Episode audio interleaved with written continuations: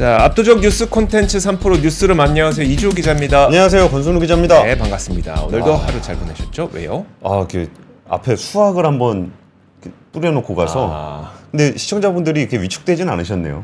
저는 위축될 것 같은데. 아, 수학. 아, 수학만큼 어려운 게 있습니까? 아, 진짜 좀 저는 수학을 좀 잘했으면 좋겠다는 생각을 항상 네. 하고 사는데 음. 참 그때 잘 배울 걸이라는 생각에 약간 반론이 되지 않나. 그때 잘 배웠지만 아무 소용없는 일이 아, 있습니다. 그렇습니까? 우리 이과. 자, 오늘 뉴스 하나씩 한번 살펴보도록 하겠습니다. 첫 번째 뉴스부터 보겠습니다. 헤드라인. 자, 같은 중국, 중국산인데 보조금이 테슬라는 195만 원, 토레스는 457만 원으로 확정이 됐습니다. 자, 환경부가 전기차 국고 보조금을 확정했거든요. 근데 각 차종별로 이 보조금의 격차가 상당히 크게 나타났습니다. 그리고 그 가운데서도 가장 큰 관심을 받은 거는 중국산 LFP 배터리를 어, 탑재하고 있는 테슬라 모델 Y와 그리고 KG 모빌리티의 토레스 EVX였었는데요. 어, 제목에서 보시는 것처럼 테슬라 모델 Y는 195만 원의 보조금을 받을 수가 있게 됐고 토레스는 457만 원의 보조금이 책정이 됐습니다. 거의 한 260만 원 가량의 보조금 차이가 크게 나타나고 있는데 그게 왜 차이가 나냐면 사실 그 지금 이번에 보조금 산정할 때는 환경성을 굉장히 많이 평가를 했거든요. 자 그래서 어, 주행 거리가 500km 이상인 차량은 보조금 차감이 없고요. 만약에 400km에서 500km까지 달리는 차량의 경우에는 10km 줄어들 때마다 2만 8천 원씩 차감이 됩니다. 그리고 또 주행 거리가 400km 미만일 경우에는 10km당 6만 원씩 보조금이 차, 차, 어, 차감이 되고요. 근데 이제 그 토레스의 경우에는 430km 정도를 어, 달리는 주행 거리를 갖고 있기 때문에 이거는 한 20만 원 안팎으로 안쪽으로 이 보조금 차감 이 나타났고 대신 테슬라 모델 Y의 경우에는 350km 정도밖에 달리질 못하잖아요. 그러다 보니까 보조금이 90만 원이나 깎였습니다. 이런 데서 차이가 났을 뿐만 아니라 또 이 자동차 차량 정보 수집 장치 있잖아요. OBD라고 부르는 거. 이게 테슬라에는 탑재가 되어 있지 않고 이제 토레스에는 탑재가 되어 있는데 이것 때문에 20만 원 덜 받은 것뿐만 아니라 또 보증을 또 길게 해주면 30만 원 정도 보조금 더 주는 게 있거든요. 이게 또 토레스에서는 30만 원을 받고 어, 테슬라는 못 받고 해갖고 이렇게 큰 차이가 나게 됐습니다. 그리고 보조금을 full로 받을 차량 차종에 대해서도 궁금하실 텐데 일단 현대차의 아이오, 아이오닉 6 이게 690만 원 보조금을 받게 됩니다. 근데 원래는 최대 보증 보조금이 650만 원인데 이게 뭐 기본 보조금에다가 차량 할인에 따른 별도 보조금 이런 걸 더하다 보니까 40만 원이 추가됐고요. 아이오닉 5, 기아 6, 어, 기아 EV6 이런 것들도 뭐 650만 원 내지는 690만 원까지 보조금을 받게 됐습니다. 자, 그런데 이번에 그 적용된 게 배터리 환경성 개수라는 게 있잖아요. 그러니까 재활용을 그러니까 배터리를 다 사용하고 재활용을 할 때 재활용성이 높은 것에는 보조금을 많이 주고 보조 그리고 재활용성이 낮은 거에는 보조금을 덜 주고 이런 방식인데 아무래도 LFP 배터리는 재활용을 할 수 있는 금속은 리튬밖에 없고 어, 우리나라에서 많이 사용하고 있는 NCM 배터리의 경우에는 뭐 재, 그 재활용을 할 수 있는 어, 금속들이 많이 있다 보니까 재활용성에서도 높은 점수를 받아서 국내 자동차들이 LFP 중국 LFP 배터리보다는 보조금을 더 많이 받게 됐습니다. 어쨌든 근데 보조금은 전체적으로 보자면 작년에 비해서 꽤 많이 줄어들게 됐거든요. 그렇게 되면 이제 자동차 업체들도 좀 할인을 통해서 이 차량 구매를 유도할 수 있게 되기 때문에 차, 차량 할인은 앞으로도 좀 이어질 것이라는 전망이 나오고 있고요. 여기서 또 한 가지 연결되는 뉴스를 전해드릴 텐데 파이낸셜 타임즈에서 제이 샴보 미 재무부 국제 담당 차관이 중국 경제정책 총괄을 하는 허리펑 부총리를 만나서 덤핑에 대한 우려를 전했다라는 뉴스가 파이낸셜 타임즈를 통해서 어, 전해졌습니다. 이게 무슨 내용이냐 면 어, 이제 전기차 아니면 배터리에 대한 중국의 덤핑 있잖아요. 덤핑 시도에 대해서 정부 차원에서 공식적으로 우려를 표한다. 만약에 너희 계속 그렇게 하면 우리 동맹국들하고 같이 집단 대응할 거야. 라는 의견을 내놓은 겁니다. 그럼 여기에 동맹국은 한국, 유럽연합, 미국 이런 국가들이 되겠죠. 근데 만약에 이제 배터리 연합전선을 이런 세 개의 국가들이 같이 하게 될 경우에는 결국 공급망 측면에서 중국산 LFP 배터리보다는 이제 한국산 NCM 배터리를 탑재할 가능성이 좀 더 높기 때문에 결국은 이제 배터리 공급망 전략에서 한국 기업에게는 다소 기회 요인이 될 수도 있다는 분석도 나오고 있습니다.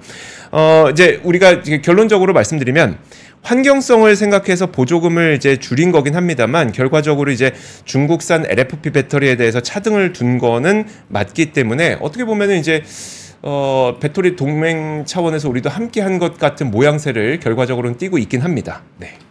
예, 이거 사실 뭐 말이 좋아서 환경성, 뭐 환경성이라고 명분을 붙이는 것이 뭐 명분이 뭐가냐가 중요하진 않은 것 같아요. 네. 어쨌든 결과적으로 중국산 배터리에다 불이익을 주게 된 거고 이 부분이 이제 테슬라를 좋아하시는 국내 소비자 입장에서는 좀 불만이 좀 있으실 불만이 거예요. 있죠. 근데 이 부분은 일정 부분 저는 필요하다라고 보는 게 지금 중국도 우리 보조금 안 주잖아요. 그리고 프랑스도 보조금으로 규제하려고 하고 있고 예. 미국도 규제했잖아요. 예, 그러니까 환경을 내세운 거는 이제 일단 WTO 제소라든지 뭐 이런 거 피하려고 그러는 건데 네. 사실상 LF, 배터리에다 불이익을 준 게 맞습니다. 음, 근데 그런 부분에 있어서 지금 예전에는 자유시장 원칙에 어긋나는 그런 이제 불공정 무역에 대한 부담이 분명히 있었거든요. 네. 근데 지금 전 세계 국가들이 자국 우선의 어떤 자국 산업에 유리한 방향으로 정책을 쓰고 있는 상황에서 우리가 무슨 무슨 용가의 통뼈라고 선비 정신. 예, 선비 정신으로 뭐 이, 그 이러면 안 되고 뭐 이럴 필요가 없다고 보거든요. 네. 그러니까 이런 상황에서는 우리도 좀 약간은 호전성을 가질 필요가 좀 있는 것 음, 같아요. 언제거나지나 주어진 상황에서 뭐 내가 잘해주면 남들이 잘해주겠지 뭐 이런 식의 마인드로 이렇게 좀 접근할 수 있는 분위기는 아닌 것 같아서 그 뭐 환경을 내세웠다라는 것도 전략적으로 굉장히 필요해 보이고 이거는 뭐 의도 뭐 의도했겠죠. 네. 토레스가 그럼요. 또 이제 그 케이지 모빌리티가 또 국산차잖아요. 그렇죠. 네. 그리고 테슬라는 제가 참 테슬라의 기술력이라든지 이런 부분들에 대해서 굉장히 높게 평가하는데 그 OBD나 그런 거 좀 설치하라고 계속 하는데 자기들이 안 한 거잖아요. 그렇죠. 그러니까 네. 소비자들의 어떤 정비를 할 때 필요한 데이터라든지 네. 뭐 이런 거 하라 그랬는데 안 해가지고 불이익 받는 것까지 우리가 다 챙겨줘가면서 해야 될 필요가 있을까라는 생각이 좀 들어서 좀 이런 부분들에 대해서는 다소 간의 갈등이 있더라도 어느 정도는 유지를 해야 되는 방향성이 아닌가 싶습니다. 네. 어, 제가 준비한 뉴스는요 중국 관련한 뉴스인데요. 요즘에 중국 관련한 뉴스에 별로 기대가 별로 없습니다. 그래서 관심이 떨어졌어요. 예. 그리고 뭘 해도 좀 잘 안 될 것 같다라는 생각이 좀 들기 때문에 그 오늘은 굉장히 큰 뉴스가 나왔습니다. 맞아요. 예. 인민은행이 사실상의 기준금리 역할을 하는 대출 우대금리 5년 만기를 영, 연 3.95%로 인하하고 LPR 1년 만기 금리를 연 3.45%로 종전과 같이 유지한다고 밝혔습니다. 네. 연 4.2% 하던 거를 0.25%포인트를 낮췄으니까 만약에 25bp 인하를 미국에서 했다. 큰 뉴스죠. 그러면 진짜 축포를 올렸을. 겁니다 주식시장에서. 근데 진짜 이거 오, 오- 오히려 중국 증시도 오늘 좀 빠졌거든요. 네. 그러니까 LPR 금리를 조정한 거는 지난해 8월 이후 6개월 만이고 5년 만기 조정한 거는 8개월 만에 조정을 했고 지난해 8월에 LPR 1년 만기물을 2개월 만에 0.1% 포인트 인하했었거든요. 네. 근데 이걸 0.25% 포인트를 인하한 거니까 굉장히 많이 한 겁니다. 음. 한번 차트를 한번 같이 보시면은 금리 떨어지는 레벨이 와 이게 막 계속 떨어지네요. 푹 떨어지잖아요. 그러니까 우리가 그런 생각들 하죠. 아 금리가 너무 높다. 네. 금리 낮았을 때가 좋았다. 네. 금, 이 금리 낮을 때는 정말 경기 안 좋을 때입니다. 맞아요. 그러니까 네. 금리를 낮추고 낮춰도 잘 안 살아나고 있는 상황이라는 거를 좀 여실히 좀 느낄 수 있었고요. 심지어 인민은행은 그 구두 개입도 했었습니다. 그 금융시보, 인민은행 산하의 금융시보에서는 위챗을 통해서 5년 만기 LPR 금리를 낮추면 신뢰 안정에 도움이 되고 투자와 소비가 살아나고 부동산 시장의 건전한 발전에도 도움이 될 것이다라고 주문을 했습니다. 음. 우리가 금리 낮출 때까지 이렇게까지 부양하겠다는 느낌을 주지는 않거든요. 네. 근데 LPR 금리를 낮추면서 이렇게 야 이거 부양책이야라고 타시기님이 별로 와닿지 않네.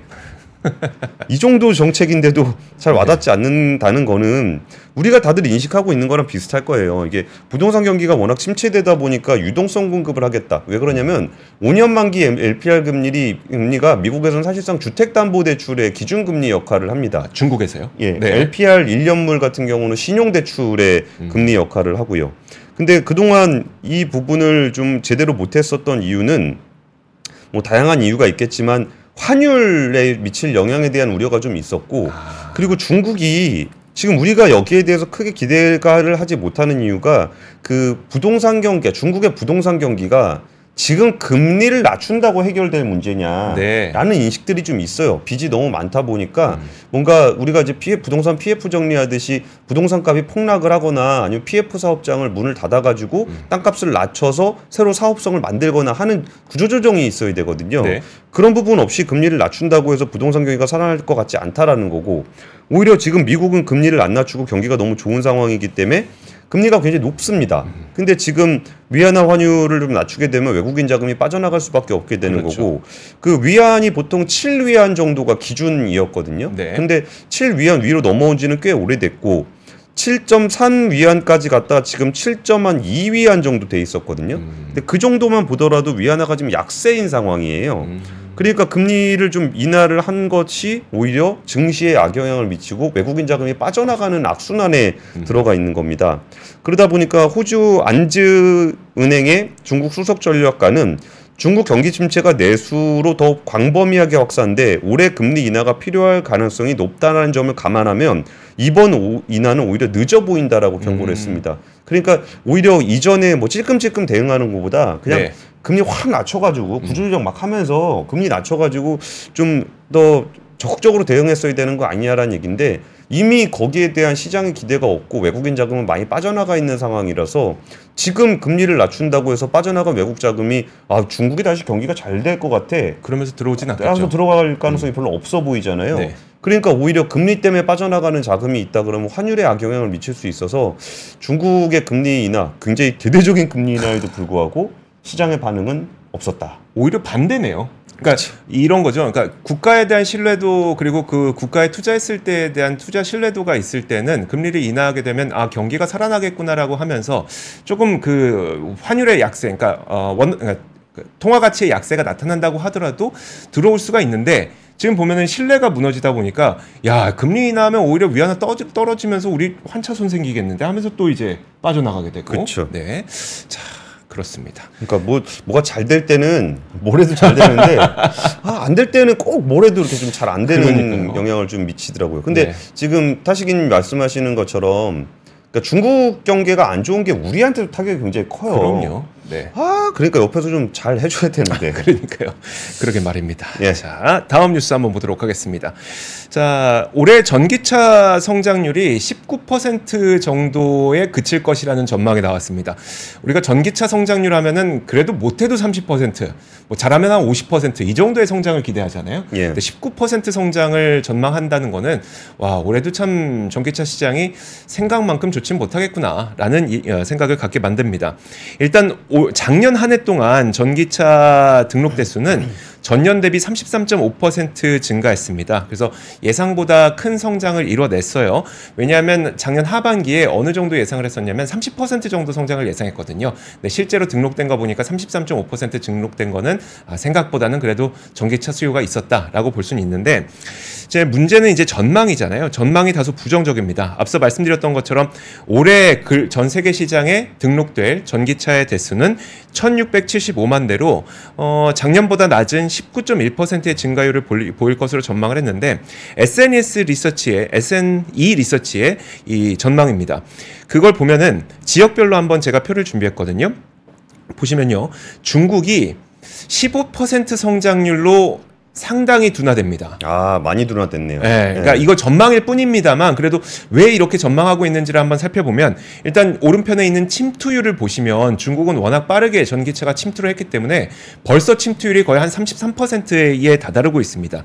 그러게 되다 보니까 시장 포화로 인해서 성장률이 다소 둔화될 것이란 전망이고요. 그리고 그 아래 보시면 유럽 지역 보이실 텐데 유럽은 보조금 삭감 그다음에 탄소 규제 이런 것 때문에 유럽 전기차 시장도 성장률이 한 15% 정도밖에 안 될 것으로 전망이 되고 있습니다. 자, 근데 그 밑에 보시면요. 미국은 좀 다릅니다.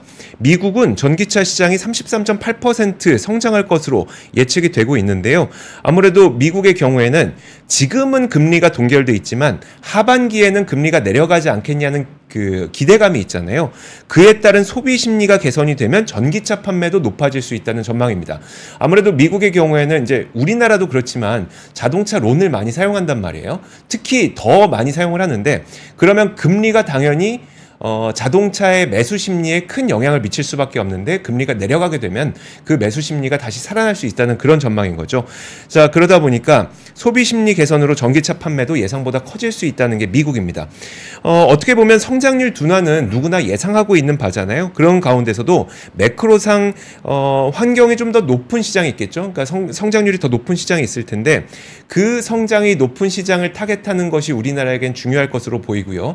그런 가운데 일단 우리는 미국 시장에서 굉장히 선방을 하고 있기 때문에 참 그래도 어, 안 좋은 환경 안에서도 우리나라의 자동차는 좀 선방할 수 있지 않을까라는 생각을 해봤습니다. 예. 다음 뉴스는 이제 홍콩 ELS 배상안 관련해서 좀 최근에 논란이 있습니다. 금융감독원이 홍콩 ELS 배상안 마련은 본원의 임무라고 좀 이례적으로 입장문을 발표를 했는데요. 네. 이런 입장문이 나오게 된 배경에는 경제학계를 중심으로 해서 금융당국이 배상안 기준을 마련하는 것은 범, 법, 뭐야, 범위, 업무 범위를 벗어난다라는 아, 네. 경고, 어, 견제 얘기가 있어요. 비판이 좀 있었어요.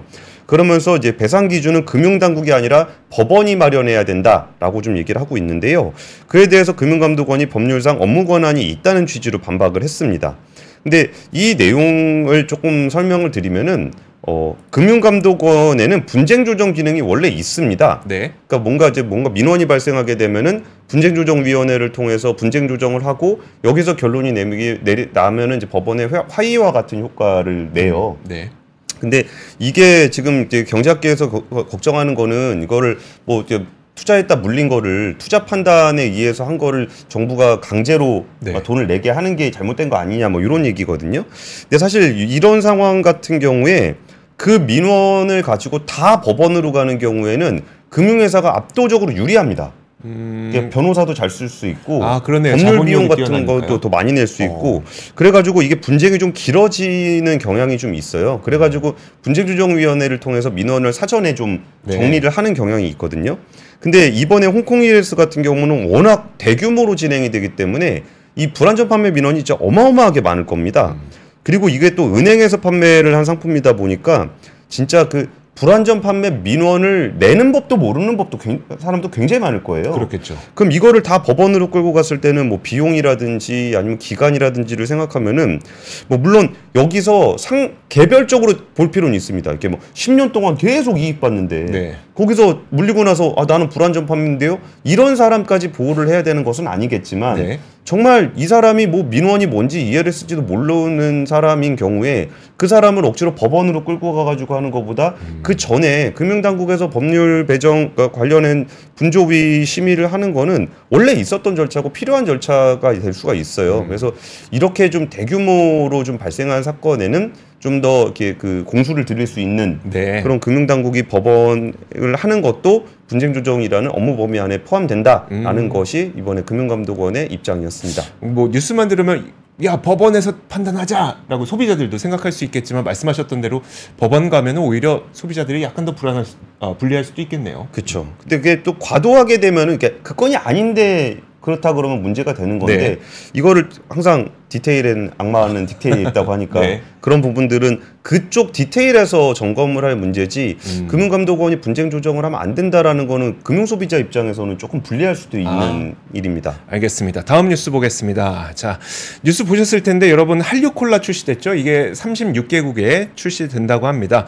지금 사진 한번 보여주시면 어떻게 생겼는지 한번 보시죠. 어, 참 특이합니다. 야, 이게 색깔이?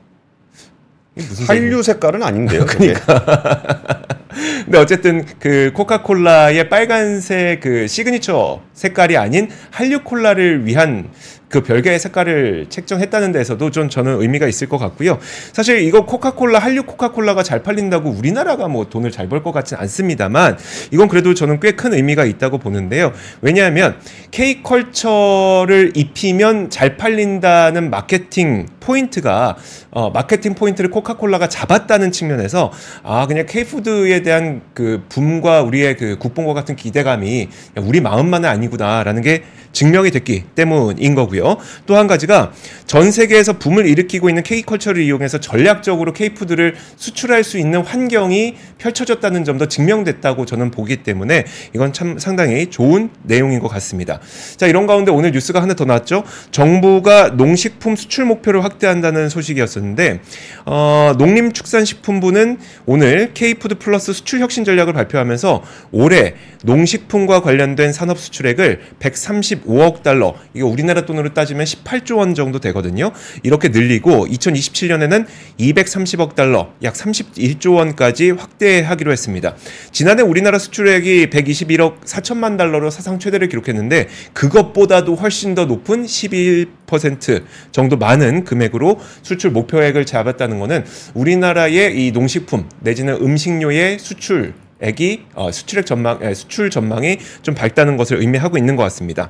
사실 음식료 수출은 반도체와 같은 성장 산업은 분명히 아닙니다. 그래서 이제 음식료 수출된다고 막 우리나라 수출이 뭐 몇 퍼센트 올라가고 이런 일이 발생하진 않겠습니다만 아무래도 음식료라고 하는 거는 우리가 먹고 사는 문제이기 때문에 불황에도 튼튼한 수요를 유지할 수가 있게 되죠. 그래서 우리나라가 음식을 해외 수출하게 되면 그분들이 그 음식을 많이 먹게 되면 지금까지는 우리나라가 수출 경기 변동성을 상당히 많이 타오는 그런 국가였었잖아요. 대신 만약에 음식료 수출이 확대된다면 그 경기 변동성의 하단을 좀 지켜줄 수 있는 어, 그런 수출 품목이 될 수 있기 때문에 저는 이런 측면에서 K푸드의 수출 응원합니다. 예, 지금 그 초단님이 쓸데없는 세금 낭비 한류 콜라라는 말씀을 해주셨는데 네. 그런 식의 그 K 한류는 좀 문제가 있었다고 생각해요. 네. 그러니까 지금 아까 위에 뭐 김치 콜라 이런 얘기 나오는데 아, 그런 건 좀 안 했으면 그렇죠. 좋겠어요. 김치 에이드 막 이런 거 어, 써주셨는데. 네, 근데 여기서 지금 이제 코카콜라 쪽에서 한 거잖아요. 그렇죠. 네. 코카콜라 쪽에서 이제 한류의 어떤 그걸 좀 음. 타보려고 우리가 해보니까 이거 될 것 같은데라고 마케팅 포인트를 잡은 거잖아요. 그러니까 만약에 네. 진짜 이렇게 나라에서 했으면 그랬을 수도 있죠. 불고기 콜라 뭐 이런 거. 그렇죠, 그렇죠. 네. 그런 게 아니라면 조금 더 세련된 방식으로 글로벌 진출을 좀 음. 했으면 좋겠네요. 어, 제가 준비한 뉴스는 나, 네이버 웹툰이 나스닥 상장을 할 경우에 모 회사에 어떤 영향을 미칠까라는 제목의 기사였는데 이게 그 한국투자증권에서는 모 회사 네이버 주가에 부정적인 요인으로 작용할 거라고 분석을 했습니다. 이게 네이버 웹툰 같은 경우는 100%자 회사인데 여기서 그 한투에서 분석을 하기로는 어 시- 주시 주 그, 비율 네. 뭐죠? 그 지분율. 아, 지분율이 네네. 희석되기 때문이라 그랬는데 사실 지분율 희석은 원래 주식을 팔면 지분율이 떨어집니다. 네. 이거는 원래 당연한 거고 사실 이 부분에 대해서는 이론적인 의견이 다릅니다. 이게 미국에 상장을 하게 되면은 그러니까 그 오히려 주가에 좋은 영향을 미치는 게 학계에서 데이터를 분석했을 때 나오는 내용이에요. 음. 근데 그럼 왜 그렇게 나오느냐라고 봤던 것에 대한 설명은 예를 들어서 동남아에 있는 상장사가 자기네 나라에다 상장을 안 시키고 싱가포르에다 상장을 시키면은 네. 싱가폴 기준의 공시 회계 거버넌스 규제를 받게 됩니다. 아 규제가 세진다는 얘기네요. 그쵸. 네. 그리고 만약에 우리나라가 미국에다가 상장을 시키게 되면은 미국 레벨의 공시 그러니까 거기는 뭐 공시냐 뭐 음. 회계냐 이게 문제가 아니라 바로 소송 걸립니다. 주주 소송. 예. 네. 그러면 이게 상장이라는 거는 이제 개- 자기 소유에 있던 회사가 이제 public 회사가 되는 거잖아요. 그러면 이사회를 중심으로 경영을 해야 되는 거지 뭐 계열사 필요에 따라서 뭐 총수의 어떤 취향에 따라서 그렇게 경영을 네. 하면은 바로 소송 걸리잖아요. 그렇죠. 그러니까 우리나라 회사의 그 자회사가 미국에 상장을 해서 진짜 그 미국 자본주의의 쓴맛을 보고 음. 그 거버넌스 정도 레벨로 한국 거버넌스를 맞춘다 그러는 거는 네. 오히려 코리아 디스카운트 해소에 도움이 될 수도 있는 부분입니다. 그래서 네이버 웹툰의 미국 상장을 꼭 부정적으로만 보는 것은 이론적으로는 맞지 않다. 네. 근데 우리나라 기업 중에 그뭐 우리나라에 있는데 미국에 상장한 기업들이 거의 없기 때문에 그렇죠. 뭐 그런 부분들에 대한 선례가 우리한테는 좀 부족해서 음. 이게 선례가 생긴다면은 또 그걸 어떻게 바라봐야 되는지에 또 한국 시장에서의 그성그 평가가 좀 있지 않을까 싶은 게 있고 카카오에서 준법과 신뢰위원회를 열어서 그 책임 경영, 윤리적 리더십, 사회적 신뢰 회복을 세 가지를 공고했는데 이 부분은 카카오가 요즘 분위기 그 내용들을 뭐 상세하게 설명드릴 지금 시간이 없을 것 같아서 네. 그 지난해 카카오가 정말 국민 밉상으로 음. 엄청나게 많이 비판을 그럼요. 받았잖아요. 네. 그러면서 어떻게든 뭘 해보겠다라고 하면서 이제 그 계열사 여섯 개가 협약을 맺어갖고 맺은 내용들인데 우리가 사회적으로 요구하고 있는 거버넌스 문제, 사회적 책임 문제 이런 내용들이 좀 들어가 있습니다. 그래서 이게 사실 카카오라는 회사가 참 그렇다고 카카오톡을 안 쓸 거냐라고 그건 아니죠. 얘기하기에는 조금 그럼 우리가 불편하단 말이에요. 네. 그래가지고 좀 여기서 어차피 써야 될 플랫폼이라면은 좀 이번 기회에 완전히 새로운 모습으로 좀 국민적으로 사랑받을 수 있는 플랫폼이 되기를 좀 기대하는 게 우리 사회에 좀 도움이 되지 않을까라는 네. 생각이 좀 드네요. 알겠습니다. 자, 오늘 3프로 뉴스 뉴스 여기까지인데 마지막 단신 하나. 네. 고객 갑질에 대해서 처벌하는 조례가 일본에서 나왔습니다. 고객을 처벌합니까? 아유, 다- 고객이 갑질을 한 거니까. 아. 그러니까 여기서 뭐 진짜 그뭐 뭐 무릎 꿇고 사과해라 뭐 일본에선 도자기 이런 이런 거 있잖아요 이렇게 아, 그죠. 뭐 네. 그런 것도 있고 거기서 폭언하고 과도한 요구를 하고 민폐 사례가 늘고 있고 하도 지하철에서 뭐 전철이 전철이 안 오는데 그거를 근무하는 20대 여성 직원을 그렇게 막 핍박을 하면 그러면 네. 그럼 그분은 어떻게 하겠어요. 근데 음. 이런 부분에 대한 금지 조치가 구체적인 사례와 함께 만들어지고 있다고 하는데 인식 개선이 필요한 것 같아요. 네. 누구에게도 남에게 함부로 윽박질을 권리는 없다라는 부분을 뭐 이런 일본 사례를 통해서라도 우리 사회도 조금 경각심을 가져야 되지 않을까. 내가 좀 고객으로서 받아야 될 권리를 침해받는 것도 문제고 그렇죠. 네. 반대로 남의 권리를 침해하는 것도 문제가 될 수 있다라는 점 때문에 이 뉴스 마지막으로 전해드리고 싶었습니다. 대신 법이 인식 개선을 가속화시킬 수는 있으니까 예, 예. 아, 좀 필요하다. 자, 그러면 저희 3프로 뉴스룸 여기서 마치겠습니다. 고맙습니다. 감사합니다.